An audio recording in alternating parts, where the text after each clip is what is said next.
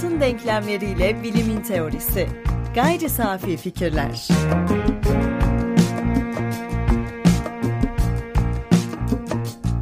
Gayri Safi Fikirlerin 81. bölümünden merhaba. Herkese merhaba. Ben Tansel Erdem Yılmaz. Ben Ömer Faikanlı. Bizi şu an YouTube üzerinden dinleyenler görüyor fakat podcast'ten dinleyenler için bir bilgi verelim. Şu an Ankara Üniversitesi Dil ve Tarih Coğrafya Fakültesindeyiz ve e, Ömer e, burada felsefe bölümünde doçent yani akademik bir figür. E, 81. bölümümüzü de kurgularken biraz bundan faydalandık. E, alan itibariyle ben de akademik çalışmalar yürütüyor olsam da ona aslında bilim insanı diyoruz. Yani bir bilim dalında e, görev yaptığı için tabii e, burada doğa bilimlerinde çalışanların bilim insanı ayrımı farklı olabilir ama ben şu an buradaki bilim insanını birazcık geniş tutabilirim diye düşünüyorum. Yaptığı iş ve e, bilim dallarında araştırmaya, keşfe dayalı alanları da özel olarak buraya dahil edecek olursak bilimsel bir araştırma. Bu bölümdeki herkes yahut bu fakültedeki e, akademisyenlerin büyük bir kısmı bunu yapıyor. Bilimsel araştırmanın yöntemini, fikirden teoriye uzanan yolculuğu önceki bölümlerimizde uzun uzun anlattık. Artık bunları tekrar etmemize gerek yok. Hatta bunlar üzerindeki tartışmaları da anlattık. Buradaki sürecin işleyişinin o ders kitaplarında yazıldığı gibi e, belli aşamaların kaydedilmesi, ardından tüm bu bulunan şeylerin dosyalandırılması, ardından teorinin oluşturulmasıyla gerçekleşmediğini biliyoruz. Bizi dinleyenler ve artık izleyenler de bunu biliyor. Bunun yanında araştırma ve ilerleme idealize edildiği gibi rasyonel yollarla da gerçekleşmeyebiliyor. Benim e, yaptığım araştırmalarda ve gözlemlerimde bunu görüyorum. Yani dışarıdan bakıldığı gibi tabii teorilerin oluşturulmasına dair mantığı anladık. Bu sonuç olarak e, yapısal bir problem dedik. Hatta bunları epistemik cemaatlerin yapısı dedik. E, bilimde belli yapılar vardır. Bunların kararları neyse aslında bilim ona göre ilerler dedik. Tabii ki bu biraz da yazılı olmayan şekilde olur. Ama insan zihni bilimsel olarak bilimselliğe nasıl yaklaşıyor diye düşündüğümüzde bilim insanlarının psikolojik defolar olabileceğinden bahsettik. 76 bölümden itibaren 3 bölüm buna bahsettik. Hatta konuk bile aldık. Ya da konuk olduk. Hatta konuk olduk nasıl bakacak olursak. Burada ortaya çıkan son bir soru var ki bu bizim podcast'imizin bundan önceki 80 bölümünde kapsıyor ve belki bunun üzerine bir 10 bölümde konuşulabilir ama bizim için bugün ilginç bir başlık bilim insanı kavrayışımıza insani detayları kattıktan olsa, sonra olası rasyonellikleri de buna dahil ettikten sonra burada bitiyor mu? Benim gördüğüm burada bitmediği ve e, görünmeyen ve tahmin edilemeyen bazı etkiler de buna dahil olabiliyor. Araştırmalar için özellikle tetikleyici olabiliyor. Bu bölümde özellikle bizim bu fikirlerimizin yanında Martin Schwartz'ın The Importance of Stupidity in Scientific Research makalesini e, inceliyor olacağız. Birazcık onun zihnimizde uyandırdığı kıvılcımlardan bahsedeceğiz. Aslında bir sayfalık bir çalışma bu. Hatta e, makalemizin alt kısmına da ekleriz incelemek isteyenler için. Okuduğumda beni çok şaşırt, şaşırttı. Bir köşe yazısı gibiydi. E, hatta isim olarak bile Türkiye'de alışık olmadığımız bir akademik çalışma farklı bir yön olduğunu belli ediyor. O halde makaleye pas atmadan önce sen akademik bir birey olarak, akademisyen olarak e, bir çalışmaya nasıl başlıyorsun. Yani seni bir çalışma yapmaya iten şey nedir? Çünkü buradan başladığımız zaman da bu makaleye ve bugün ortaya atacağımız sorulara biraz yaklaşacağız.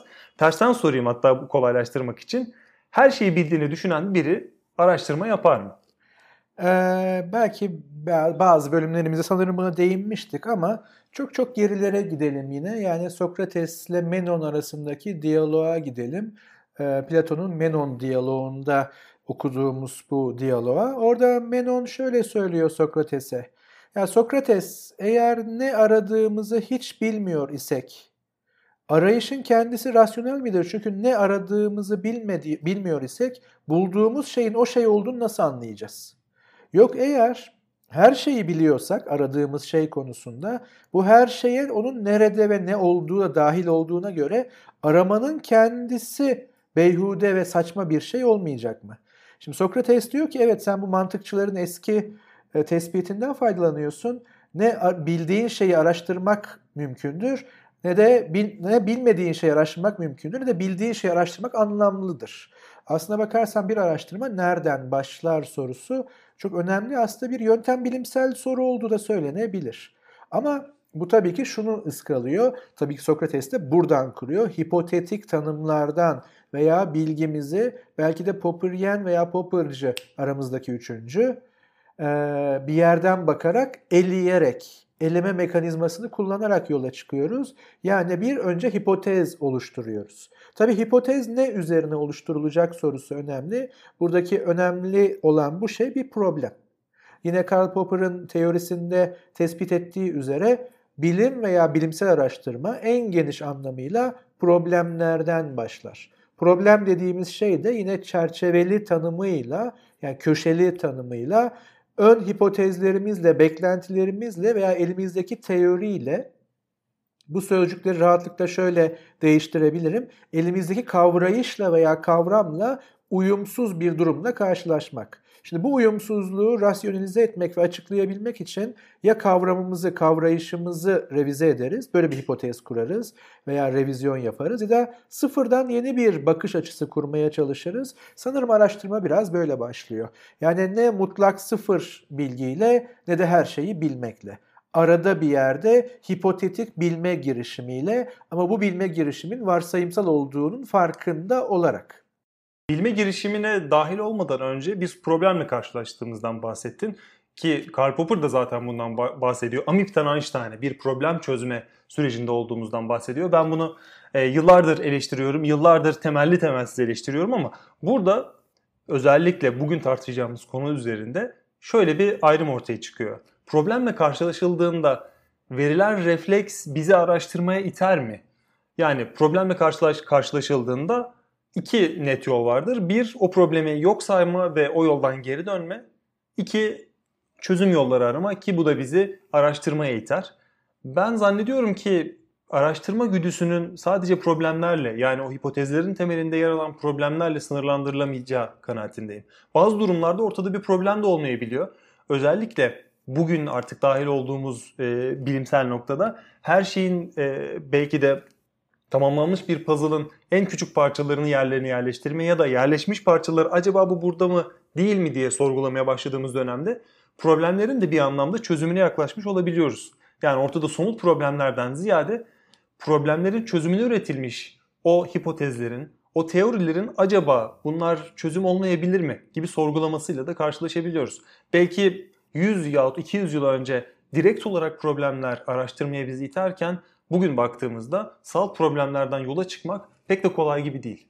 Ee, acaba diyeceğim çünkü e, somut ve soyut problemler arasındaki sınırı belirlemenin kendisi zaten bir teorizasyon içerdiği için değişebilir. Yani kısaca neye somut veya neye soyut problem diyoruz. Yani deminki örneğinden biraz Thomas Kuhn'cu örneğinden yola çıkarsam Mesela bir puzzle'ın çerçevesi tamamlandığı zaman ortada bir problem yok. Şimdi her bir parçayı yerine oturtuyoruz diyebiliriz. Ama oturmayan parçalar bizim için birer problemdir. Ne yaparız? Aa, onlar herhalde henüz buraya değil, biraz daha sonra başka parçalar, başka boşluklarda yerini bulacak deriz. Ama onlar hala bir problem olarak bizim zihnimizde birer kıymık olarak duruyordur. O parça niye buraya oturmadı? Halbuki tüm koşullar uygun görünüyordu deriz. Hatta metaforik olarak şunu da yapabiliriz. Puzzle yani yapboz yapanlar bilecektir. Ya bu parçanın şekli buraya çok güzel uyuyor. Yani rengi de uyuyor. Acaba fabrikasyon bir hata mı diye şöyle biraz güç uygulayarak yerine oturtmaya çalışırız. Bazen o güce e, bağlı olarak yerine oturmuş gibi görünür ama hemen sonra o yanlış yerde olduğunu çok belli eder. Ya da o güce rağmen yerine oturmaz. Şimdi bunların hepsi birer problem aslında. Ya da bilim tarihinden, bilimin tarihinden bir problem çekeyim. Mesela Einstein hepimiz biliyoruz ki yani en azından genel bir kavrayış olarak biliyoruz ki e, üniversitede akademik bir kadro bulamadığı için veya henüz böyle bir yere ataması yapılmadığı için Türkçe konuşmak gerekirse patent enstitüsünde çalışan bir memur olarak en başarılı teorilerini en azından başlangıçta geliştirdi. Ya patent e, ofisindeki bir memur aşağı yukarı böyle bir masada problemle mi uğraşıyor derken o evrene ilişkin en temel problemlerden birini ele alıyordu. Işığın yayılımı veya Merkür'ün yörüngesindeki Newtoncu e, hesaplamaya uymayan sapma. İki örnek. Başka tabii pek çok konusu vardı. Yani bilim insanları bilim, gerçek bilim yaptığı sürece ve akademisyenler problemlerle uğraşıyor. gerçek bilim de tıpkı benim somut soyut ayrımım gibi üzerinde konuşulsa bile bir şekilde netleşmeyecek tartışmalar Şundan gibi görünüyor. dolayı aslında gerçek bilim nedir? Öz hakiki gerçek bilime kadar gider mi? Tabii ki diyebiliriz ama e, programın başında veya sohbetimizin başında dillendirdiğin şeye gönderme yapabilirim. Akademisyen olmanın kendisi akademik uğraşta olmayı gerektirmeyebilir. Yani her akademisyen ben dahil akademiye mensup olduğu için kendiliğinden bilim insanı hatta e, ironik bir şekilde akademisyen olmak durumunda değil. Arzu edilen akademisyen olduğu için akademide yer bulabilmesidir ama tüm dünya için iş, işler pek böyle çalışmaz. O yüzden yaptığı işe bakalım ünvanına ve konumuna değil. O yüzden burada gerçek bilim yapan akademisyenler derken bunu kastediyoruz. Yani sahte bilim yapanlar da mı var? Hayır yok o anlamda değil. Ama bilim içerisinde iyi bilim veya kötü bilim, normatif olarak değil belki ama kanıtlara dayalı, araştırmaya dayalı bilgiyi ilerletmeye, geliştirmeye, revize etmeye yönelik çalışmalarla ya zaten maaşımız yatıyor ne olacak ki diyen bir ikinci kategori tabii ki var ve bunlara da iyi bilim, kötü bilim tabii ki diyebiliriz. Bu ayrımı ben de yapabileceğimiz kanaatindeyim ama ortaya tabii böyle farklı sorular atmak gerektiği zaman onların güzel bir beyin fırtınası olduğu kanaatindeyim. Şimdi buradan akademik çalışmalardan biraz daha aşağıya inmek istiyorum. Yani bir profesörden yahut doçentten ziyade doktora seviyesi, yüksek lisans seviyesi yahut lisans öğrencisi seviyesi hatta lisansı aradan çıkarırsak yüksek öğrenimde kalalım. Öğrenme aşkı denilen bir kavram var. Sana az önce sorduğum e, sorunun birazcık yaygın uzantısı. Kendini yetersiz hissetmekle ilgili aslında bu. Yani buna aşk demek biraz sempatik gösteriyor ama... Orada hemen araya gireyim. Belki Aristoteles haklıdır. Hiç aşka, erosa gerek yok. İnsan doğası gereği bilmek istiyordur. Yani öğrenme aşkı dendiğinde bu e, Facebook'ta paylaşılabilir hale geliyor yahut sempatik hale geliyor. E, örneğin takıntılı olmakla mükemmeliyetçi olmak aslında bazı noktalarda birbiriyle kesişir ama mükemmeliyetçi olmayı e, iyi bir şeymiş gibi insanlar paylaşır. Burada e, yetersiz hissetmek öğrenmenin ve araştırmanın ardındaki motivasyon gibi ve biraz da negatiflikten besleniyor. Bizim incelediğimiz makale bu noktaya odaklanıyor. Özellikle de doktora seviyesinde ve bunun birazcık üzerinde böyle olduğundan bahsediyor. Bunun e, çok basit bir örneği var. Belki duymuşsundur. İnsanlar evine bir sürü kitap alır ama çoğunu okumazlar. Yani evinde binlerce kitap olup bunlardan yılda sadece 10 tanesini okuyan insanlar vardır. Bunlardan biri de özellikle Umberto Eco Buna Japonlar sundoku diyor. Yani bu ruh halini sundoku diyor. Sürekli kitap alma isteği, sürekli kitaplara sahip olma isteği, bilgileri yanımda tutayım güdüsü. Ee, Umberto Eco'nun da kitaplığında yaklaşık 30 bin kitap var. Kendisine tabii bu soruluyor. Neden bu kadar kitabınız var? Bu, bu kadarını okuyamayacağınız belli. İnsan ömründe okuyabileceği kitap sayısı bindir, iki bindir, beş bin olsun. Ee, onun bu, buradaki yanıtı bu kadar çok okunmamış kitabın varlığı kütüphanede cisimleşerek ona durmaksızın bilmediği ne kadar çok şey olduğunu anlatıyor. Bu da o Japonların bahsettiği Sundoku felsefesiyle ilgili. Öyle ki Eco, Umberto Eco merakını hep canlı tutuyor ama canlı tutmasını yazdığı kitaplarla temellendirmiyor. Yani yazdığı çok başarılı eserler var ama o eserleri yazabilmesinin sebebi kitapların içerisinde bulunurken çevremde bu kadar bilgi var, bu kadar hikaye var, bu kadar olay örgüsü var ve ben bunların çoğuna hakim değilim. Bu yetersizliği kendisine aşıladığında öğrenme arzusu e, coşmaya başlıyor. Yani halen bildiğimiz, anlamadığımız ve yanlış bildiğimiz bir şeyler olduğunu bize hatırlatıyor kitaplar. Biraz da araştırma buraya benziyor. Bu duruma da bu arada anti kütüphane deniyor. Akademik araştırmalar için de benzer bir durum var. İncelediğimiz makale bunu anlatıyor. Schwarz'ın makalesinde yani bilimsel araştırmalarda aptallığın önemi adlı çalışmaya dönecek olursak çalışmanın başında ilk hatta birkaç paragrafında Harvard'da başına gelen bir hikayeden bahsediyor. Çok zeki olduğunu düşündüğü bir arkadaşı var. Müthiş başarılar imza atmış, makaleler yayınlamış, sempozyumlarda sunumlar yayınlamış. Belki de çok iyi bir akademik pozisyona erişebilecek noktalara erişmiş ama bir anda okulu bırakıyor arkadaşı. Gidip arkadaşına bunu neden yaptığını soruyor. O da kendisini aptal hissettiğini söylüyor. Yani dışarıdan bakıldığında imrenilen kişi kendisini yetersiz hissediyor ve bu yetersizliği de daha fazla çalışması, daha fazla öğrenmesiyle doğru orantılı. Ee, yavaş yavaş bu olayı sindiriyor Schwarz ve kendisi de yaptığı araştırmaların yani geçtiğimiz hafta birazcık tatile yollamıştık ama bilimin onu aptal hissettirdiği sonucuna varıyor. Özellikle de onun vurgusu üzerinden ilerledim bu program boyunca. Doktora ve sonrasında cevabı belli olmayan sorular arıyor bilim insanları. Şu an ondan alıntı yapıyorum.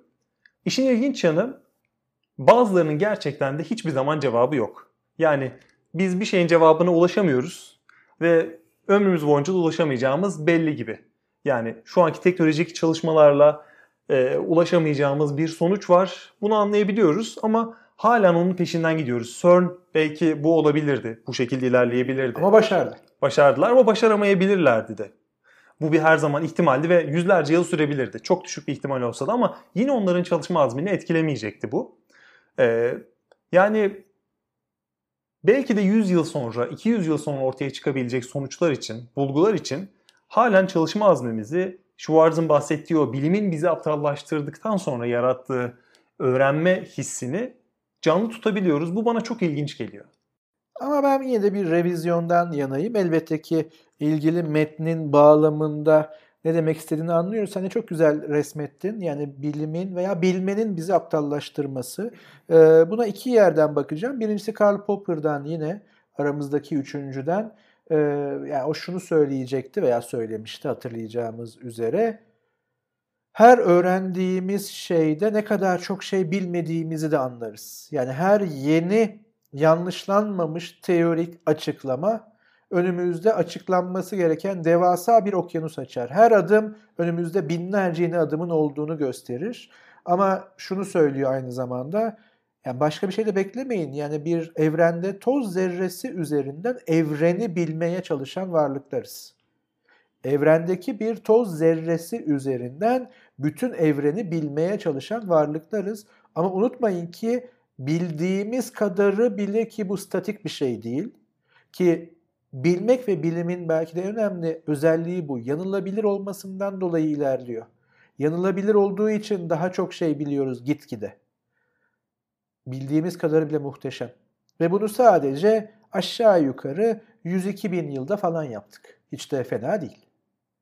Hele ki e, temponun ve ivmenin artışını yani baktığımız zaman süreçte işte türümüz Sapiens'i 100 bin yıldan hadi 70 bin yıldan antropoloji bu konuda 30 bin yıllık bir pay bırakıyor her zaman. 70 bin yıldan alalım. 70 bin yıllık Sapiens türü yaklaşık M.Ö. 10 bine kadar bu da elimizdeki verilere göre yine yanılabilir. Belki Göbekli Tepe'nin de gerisine gidecek yerleşik yaşam bölümleri veya da şehirleri veya böyle birimleri bulacağız. O zaman revize edeceğiz. Ama şu anki bilgimize, arkeolojik bilgilerimize göre aşağı yukarı milattan önce 10 bin yılında aşağı yukarı yine bu coğrafyada hani bereketli hilal denilen Mezopotamya ve Mısır coğrafyası ve Anadolu coğrafyasında yerleşik hayata geçtik. Ve bu görünen örnekler bizim biraz olsun matematiği e, ve benzeri alanları bildiğimizi, doğaya hakim olabildiğimizi göreli olarak gösteriyor. Yani bilmeye başladık. Ondan yaklaşık 1000-1500 yıl sonra yani 8500 önce civarında hayvanları ve bitkileri evcilleştirdik. Yani tarım yapmaya başladık.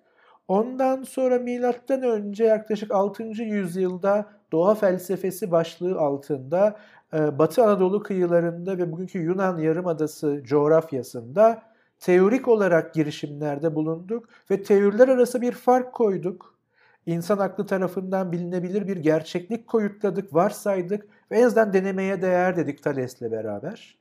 Sonra zaten sistematik felsefe, bilimsel çalışmaların başlangıcı, en azından doğa felsefesi çalışmalarının gelişmesi ve 1543'te elimizdeki en iyi teoriyi yerle bir edecek bir devrim yaptık. Yani Aristoteles ve Ptolemaios teorisini yerinden edecek, onunla beraber ona bağlı müthiş bir dünya görüşünü, devasa bir otoriter dünya görüşünü yerinde edecek bir bilgi hamlesi yaptık. Kopernik devrimi veya modern bilimsel devrim diyebileceğimiz. Bunu Newton'la taçlandırdık, süreci bitirdik 1687'de. 1905'te fizik alanında ikinci büyük devrimi yaptık Einstein'la ve bu da bir düşüncemizi değiştirdi. Ondan sadece 40 yıl sonra atomun gücünü kullanmayı öğrendik ama aynı zamanda atomu parçalayabilmeyi, burada enerji elde etmeyi öğrendik.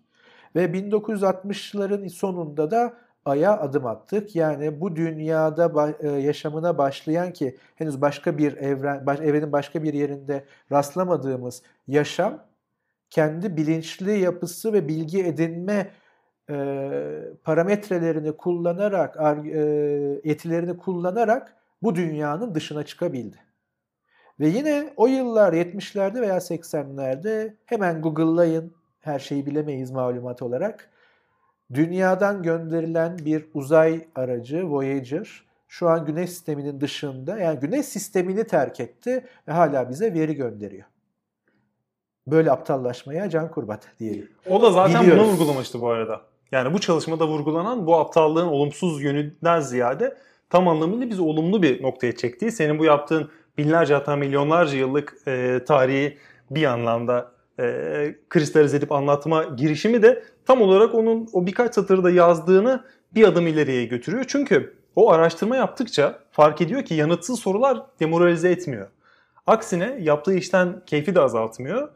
E, altın değerinde bir noktaya ulaşıyor bunu kavradıktan Ama sonra. Ama hemen oraya bir revize yapmak ihtiyacı duyuyorum. Çünkü şöyle bir yanlış anlamayı ortaya çıkarabilir. Yanıtsız sorular değil.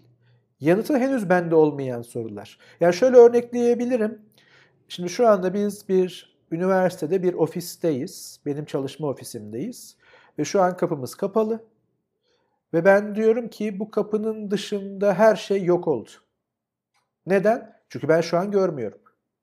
Benim orayı görmüyor olmam şu an kapının dışında hiçbir şey olmadığını göstermez. Birinci argümanım bu. İkinci argümanım diyelim ki bir şeyle karşılaştım, bir sonuçla veya bir vakayla, bir olguyla, bir fenomenle, sözcükler önemli değil, neyi kastettiğim anlaşılacaktır kullandığım çeşitlemeyle.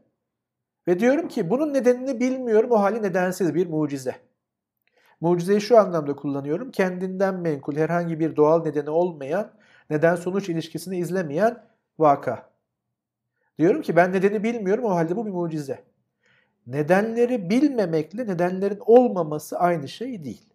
Dolayısıyla bir sorunun yanıtının bende olmaması veya henüz bilimde olmaması veya henüz bu camiada olmaması bir yanıtın olmadığının göstergesi değil. Şimdi buradaki ilerleme, gelişme ne dersek diyelim aslında şunun işaret ediyor. Baktığımızda süreçte yanıtları buluyoruz. O halde şu anda yanıtı olmayan sorulara yanıt bulmayı beklememiz rasyonel. Çünkü daha önce de yanıtsız soruları yani henüz yanıtı olmayan soruları yanıtları bulmuştuk. Ve bunların pek çoğu doğruya yakın. Hani bilim e, yanlışlayarak ilerliyor veya da eski teorileri çöpe atıyoruz derken komple her şeyi çöpe atmıyoruz. Kaldı ki hatırlatalım Thomas Kuhn'da bile ki devrimsel yani orijinal modelinde, orijinal teorisinde devrimsel ilerlemede devrim her şeyi yerinden etmiyor. Bir önceki paradigmanın açıklayabildiği her şeyi açıklamakla veya ortadan kaldırmakla artık problem olmaktan kaldırmakla mükellef yeni paradigma. Yani bilme girişiminin kendisi gelişen bir şey. Ama burada ben başka bir aptallık tanımını hatırlatmak istiyorum. Bence aptallığı daha iyi tanımlayan bir şey Einstein'ın dediği sürekli aynı şeyleri yapıp farklı bir sonuç beklemek. Şimdi böyle baktığımızda aslında tersten okumuş olacağız. Evet ilgili yazar bunu kastetmiyor belki ama Esas aptallık bilimin bizi, bilmenin bizi aptallaştırması değil. Bilim bizi sürekli cehaletimizle yüzleştiriyor. Yani Sokratik bir noktada bildiğim tek şey hiçbir şey bilmediğimdir noktasına getiriyor. Ama bir başlangıç noktası oluyor ve bilmeye başlıyoruz. Çünkü araştırmaya başlıyoruz. İlk sorduğun soruyla da ilişkili olarak aslında o alanda, o probleme ilişkin bir şey bilmediğimi fark etmemle başlıyor araştırma. Bu da beni aptallaştırıcı değil, tabii ki oradaki bağlamda değil. Aksine cehaletimi kabul ederek bunun üstesinden gelmek için elimdeki bütün enstrümanları kullanmak. Kitaplar, kaynaklar, literatür, doğanın kendisi, deney, gözlem hepsi dahil. İkinci bir yerden de bakarsak esas kaçınmamız gereken aptallık böyle bir aptallık. Sürekli aynı şey yapıp farklı bir sonuç bekleme aptallığı. Yani biz yine fay hatları üzerine binayı yaptık yine yıkıldı ama biz yine yapalım dersek işte esas o aptallık oluyor. Yoksa fay hatlarının üzerine bina yapmayın. Yaparsanız da şu şu kriterlerde şu sağlamlıkta yapın. Bu sağlamlık yapabilmek için de bakın malzemeyi böyle kullanın. Statiği bu, dinamiği bu diyen ve adına science veya bilim dediğimiz uğraş veya araştırma biçimini dinlemek Aksine aptallaştırıcı değil, gayet akıllandırıcı bir şey olabilir. En aklımızı kullanmak olabilir. Yine Popper'a gönderme yaparsak o Amip'ten Einstein'a derken şunu söylüyor. Tüm yaşam bilgi edinmek için aynı veya benzer yöntemi kullanıyor. Deneme yanılma. Ama Einstein bir sembol yani bilinçli yaşam bizi sembolize ediyor. Popper ne kadar iyimser bizim sembolize edecek bizim tipolojik örneğimizi Einstein'da görüyor. Yani rafine örneğimizi tabii ki. Ama insanın farkı şudur. Denilmesi eğer yanılmayla sonuçlanıyorsa denemesini değiştirir diyor insan. Diğer yaşam formları denemesinde ısrar ettiği oranda yaşamını kaybeder. Ama tabii ki Popper kadar iyimser miyim çok tartışılır. Şimdi burada bir net ayrım yapmak gerekiyor. Senin bahsettiğin aptallıkla çalışmadaki aptallık tam olarak farklı şeyler. Yani bilim bizi aptal hissettirmiyor. Bundan bahsetmiyor. Bizim bilim bizim içsel olarak aptallığımızı bize hatırlatıyor. Yani o e, ahmaklık da diyebiliriz buna, yetersizlik de diyebiliriz. Ya İngilizce bu konuda biraz daha e, anlamını net sunuyor. Bizde aptallık dendiğinde biraz pejoratif bir anlam kazanıyor. E, çalışmanın söylediği aslında biz öğrendikçe ve araştırdıkça kendi içsel yetersizliğimizi, o bunu aptallık diyor, bunu fark ediyoruz. Einstein'ın bahsettiği aptallık tam anlamıyla olumsuz bir aptallık ve yetersizlikten ziyade bir anlamda bilgiden kaçınmayı dahil ediyor. Buradaki tam anlamıyla bilginin peşinde koşan kişinin aptal hissetmesi. Bu arada peşinden koştuğumuz çalışmaların sonucu yok. Benim eklememdi. Ee, orada biraz e, anlamı kuvvetlendirmek için söyledim. Bu arada çalışma, çalışmalarımızın sonucu yok, sonucu olmayabilir, sonucu olabilir. Ee, hani orada buna pek takılmadım. Sonucu olma ihtimali de var, olmama ihtimali de var ama. Şöyle bir dokunuş her şeyi çözer. Bu çalışmanın, bu araştırmanın henüz bir sonucu olmaması sonucu olmayacağı anlamına gelmez. Ama ihtimaldir ki benim yaptığım çalışma yanlış yönde ilerliyordur ve sonuca ulaşmayacaktır. Ki e, Einstein'ın çok kabaca, yani doğrudan böyle değil belki ama eğer büyük bir kütlenin yanından geçen ışık fotonu bükülmezse benim teorim yanlıştır demesi aslında kendi yaptığı çalışmayı riske etmesidir. Bilim veya bilimsellikte veya akademisyenlikte bu risk zaten vardır ve seve seve kabulleneceğimiz bir şeydir. Çünkü risk almadan gerçekliğe ulaşmak diye bir şey yok. Risk şu, yani başımıza bir şey gelir riski değil. Hakikat iddiası risk taşır. Çünkü yanlış da olabilir. Çünkü hakikat iddiası gerçekliğe ilişkin bir kavrayış önerisidir. Gerçekliğin kendisi değildir. Biz hakikat iddialarımızı gerçeklik sandığımız için kötü anlamıyla aptallaşıyoruz.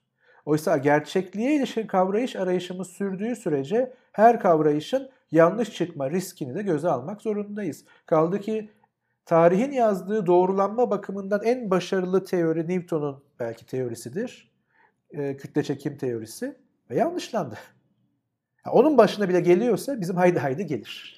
Burada bahsettiğin risk bu arada yaptığımız çalışmanın hiç olması riski de var. Yani belki de yıllarca üzerine çalışılmış bir e, emek var. Burada sadece bu sonuç hatalıysa benim söylediklerim hatalı, hatalıdır diyebilmek büyük cesaret istiyor. Çünkü bak burada da hemen şey yapacağım. Güzel bir nokta.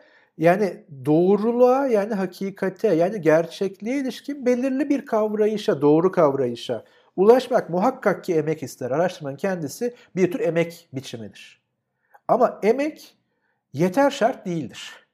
Bunu ne yazık ki akademide çok sık rastlıyoruz. Akademik mecralarda özellikle öğretimle ilgili. Yani ya yazık emek vermiş yayınlansın. Hayır bu makale asgari kriterlere sahip değil. Bu araştırma iyi bir araştırma değil. Yayınlanamaz. E, ne kadar emek verdiği önemli değil. Emeksiz bir araştırma zaten olmaz.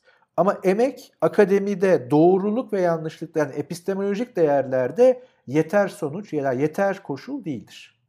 O yüzden ya emeklerim boşa gitti. Tabii ki gidebilir. Çünkü emek senin doğruluğa ulaşmanın garantisi değil. Yetkinliğin sağlanma koşulları da tabii bunu etkiliyor olabilir. Yani bu tip yorumları yapan, e, kerterize emek olarak belirleyen kişinin belki de o noktaya gelişi de tam olarak akademik başarıları yahut e, prensipli çalışmaları olmayabilir. Orada da bir soru işareti var. E, burada e, bahsettiğimiz konu üzerinde, aptallık yahut aptal hissetme üzerinde şöyle bir noktada özetleme yapabiliriz. İnsanlık olarak cehaletimizin sonsuz olduğunu biliyoruz. Senin de söylediğin gibi. 100 birimlik bir bilgi varsa evrende ve insanın kavrayabileceği biz şu an 0.02 seviyesinde bile olabiliriz ama bunun farkında olabilmek bizi özgürleştiriyor. Çünkü e, özellikle makaledeki örnek üzerinden gidecek olursak bir bataklıktaysak Biz bu bataklıkta bir adım bile ileri gidebilsek bu bizim faydamızadır diyor. Ve e, aptallık hissiyle barıştığımız sürece yani yetersiz olduğumuzu bildiğimiz sürece bu yaratıcı aptallığa dönüşebiliyor. Bu ayrı bir kavram, kavramsallaştırma. Yani eksikliğimizi kabul edip onun içinde hareket ediyoruz. Senin bahsettiğin bu bir kişi makale yazmış, ortada emek var, bunu yayınlayalım anlayışı bir anlamda birçok profesörün aynı odada oturup kendi fikirlerini paylaşmasına benziyor. Yani herkes bildiklerini anlatıyor. Buyurun benim heybemde de bunlar var diye anlatıyor. Ama herkes orada o işin tırnak içinde ustası, duayeni. Burada aptallığının yahut eksikliğinin farkında olmayan kişiler bu usta hali korumak için, oradaki cilasını korumak için insanların yaptığı çalışmalar. Bu arada bu sadece Türkiye özelinde değil, genel olarak herhangi bir ortamdan bahsedebiliriz. İlerlemeyi tamamen durduruyor. İlerlemenin de yahut öğrenmenin de önündeki engelleri teşkil ediyor. Yani insanlar malumat satıyor. Malumat satan insanlar bir makalede emek var diye onu yine dolaşıma sokmak isteyebiliyor. Tabii öğrenmeye aç olmayı da gerektiriyor. Yani kendini usta olarak belirlemiş birisi, kendini duayen olarak belirlemesi bir anlamda kendini öğrenmeye de kapatmış gibi geliyor bana. En azından bu genellemeyi kendimce yapabiliyorum. Ya doğru ama ben yine de orada bir fetiş yaratılmasına kendim karşıyım. Yani bu bir kanaattir. O yüzden tartışmaya açıktır. Ee, o yüzden benim yani elbette öğrenmek, bilgi edinmek, cehaletin farkında olmak, göreli cehaletin farkında olmak ve bunun üzerine araştırma yapma isteğinin sürekli harlanması diyebiliriz. Burada bir problem yok. Ama şöyle bir şey de bana tuhaf geliyor. Yani öğrenmeye o kadar açım ki ansiklopediler okuyorum. Neden? Yani evet Aristoteles insan doğası gereği bilmek ister der ama malumatla bilgiyi karıştırıyor olabilir miyiz? Öğrenme açlığının doğrudan tipolojisi biraz böyle malumat furuşluk yani malumat biriktirmek. Demin ya senin verdiğin örnekte olduğu gibi yani Umberto Eco için elbette ki söyleyemem ama koleksiyonerlik. Şimdi iyi koleksiyonerler tematik koleksiyonerler, koleksiyonerlerdir. Yani kitap koleksiyonu yapıyorsa belirli kriterlerdeki kitapları toplar. Mesela ben bir model araba koleksiyoneriyim en azından belli bir seviyede. Belirli modelleri arıyor, buluyor ve almaya çalışıyorum. Ve orada sınırlı kalmaya çalışıyorum. Yoksa ne olsa alayım koleksiyonerliği biraz malumat biriktirmekten farklı değil. Akademiye gelirsek her konuda bir ansiklopedi okuyorum. Ya işte Uganda'nın bilmem neresindeki şu coğrafyacı falan değilsen bu bilgin, yani bu malumatın niye topluyorsun? Topla yine bir zararı yok bana da. Nedeni ne ya? Motivasyonun ne? Şimdi burada öğrenme açlığı bana biraz böyle bir fetiş gibi geliyor. Farklı şeylerden bahsediyor olabiliriz. Çünkü benim bahsettiğim öğrenme açlığı örneğin profesör olmuş ve alanındaki en üst noktaya ulaşmış, akademik tatmine de ulaşmış bir kişinin yaklaşık 10 yıl boyunca alanın alanına dair onu yetkin yapan ve ileride e, o alanda bırakabileceği ürünleri etkileyebilecek noktalara hiçbir merak duymaması. Yani öğrenme açılığı biraz da... Ama aynı yere gel dönüyorsun. Sen aktörle işi karıştırıyorsun. Profesör hiçbir anlamı yok ki. Yani tüm dünya için. O aktör. Profesörlük tabii ki bir gösterge, en azından alanında belli bir yetkinliği gösteriyor. Ama o bireyin, profesörün davranış biçiminden alanın dinamiklerini çıkartamayız sadece. Çünkü öğrenme açlığı olarak makalede ve senin kodladığın şey zaten şöyle bir şey. Benim aç olmam önemli değil. Yani karnım aç ve onu doyurmam lazım değil. Bu problemi çözdüm ve hep yeni problemler açıldı. Durmayı tercih edebilirim. Bu başkalarının işi diyebilirim. Ben oyundan çekilmiş olurum. Ya derim ki bu problemi çözdüm, çözmeden emin değilim. O ses sınanacak. Bir de böyle bir yolu var. Artı yeni araştırmalarla bunu desteklemeliyim. Çözdüğüm fikre nereden kapılıyorum? Ne kadar pekiştiriyorum? Ve mutlak pekiştirme olmadığına göre her pekiştirme benim için gerekli. Yani ben gittiğim yolda da daha derinleşebilirim. Bana açılan tali yolların da devamına gidebilirim. Ama benim tercihim bu araştırmanın temel motivasyonunu belirlemez. Yani biz kötü örneklerden emsal yaratmamış olalım. Ya kötü örnekler bir yana sen dedin ya profesör olduktan sonra ya titri bırakalım durmayı tercih edebilir ve ben burada devam edeceğim diyebilir ama burada şöyle bir problem ortaya çıkıyor. Sürekli dinamik olarak değişimleri süren bir alan, değişimleri süren bir bilgi süreci var ve orada durmayı tercih ediyorsun. Bu senin tercihindir. Artık evrak işleriyle uğraşırsın ama böyle olmuyor. Yani kimse ben durmayı tercih ediyorum demiyor. Buradaki kötüden bahsediyorsak. Durmayı tercih ediyor olsa bile halen yetkinliğini sürdürmeye çalışıyor. Yani o yetkinlik kalkanı her zaman üzerinde olsun istiyor ki senin o bahsettiğin profesörün burada anlamı ne sorusu da burada biraz boşa çıkıyor. Çünkü biz ona halen profesör diyorsak ve o alandaki en yetkin kişilerden biri ise statik konumunu korursa ve bu dinamik bir dünyada gerçekleşiyorsa zannediyorum ki o yetkinliği biraz düşüyor. Ama kelimeler önemsiz. Biz ona profesör desek ne olur, demesek ne olur? Yani sadece profesör üzerinden değil, bilim insanı. Yani her tür etiketten Uzman bile diyebiliriz. Tabii. Ee, ama uzman niye uzmandır? Uzmanlık yaptığı işi pratisyenliği veya teorisini yapabildiği için. Yani aynesi iştir kişinin. O işi yaptığı sürece odur zaten. Yoksa o işte durmak bir tercihtir. Yani durulabilir. Enerjim yetmiyor. Benim tanıdığım çok iyi hocalardan bir kısmı benden bu kadar 70 yaşıma geldim. Yani bir kongreye, bir konuşmaya davet edildikleri zaman çocuklar kusura bakmayın benden geçti artık diyor. Bu onun öğrenme açlığının bittiği anlamına gelmiyor. Yani sonuçta herkes insan. Enerjisi bir yere kadar ve kimse akademi içinde de olsa tüm hayatını bilime veya akademiye vakfetmesi gerektiği gibi bir anlaşma yapmıyor. Sen gerçekten problemler üzerine gidiyor ve çözebiliyorsan veya çözüm yolunda kafa yorabiliyorsan ya da çözümler üzerinden senden sonra gelecekleri yetiştiriyorsan unutmayalım akademinin bir de eğitim ayağı var. Yani 19. yüzyıldan beri Humboldt Üniversitesi ve bununla yapılanmış modern üniversite bilgiyi üreten ve ürettiği bilgiyi öğreten ve yayan kurum.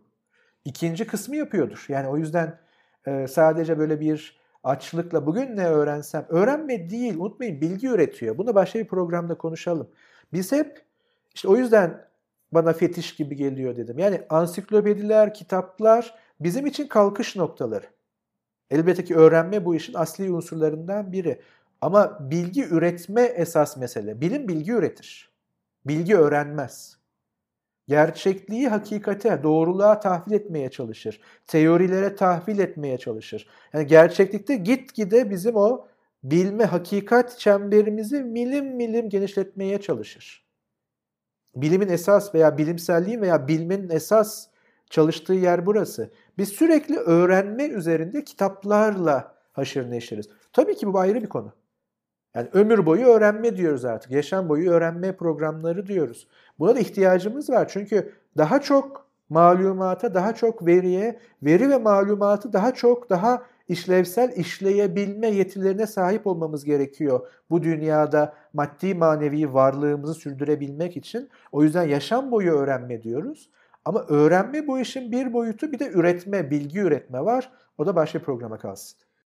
İlk söylediğinden e, devam edeceğim. Bilmeyi ve öğrenmeyi fetişleştirmekten bahsettim. Bunda hak veriyorum. Benim bahsettiğim de zaten bilime ve bilgiye adanmış bir hayatı kutsamaktan ziyade bunu kutsuyormuş gibi görünmek. Çünkü oradaki ustalık, uzmanlık, e, hocamlık e, kisvesi yahut o titr onu yaşatmaya çalışırken bir yandan statikliğini korumaktan bahsediyorum. Aksi halde ben burada duruyorum sadece bundan sonra öğreteceğim, bildiklerimi öğreteceğim yahut e, akademik görevlerimi yerine getireceğim demek bir tercihtir. Bu tabii ki eleştiriye kapalıdır. Ama şunu eleştirebilirim. Üretmeden bahsediyoruz. Sen e, öğrenmek önemli ama önemli daha da önemli olan üretmektir dedin. Şöyle bir problem ortaya çıkıyor.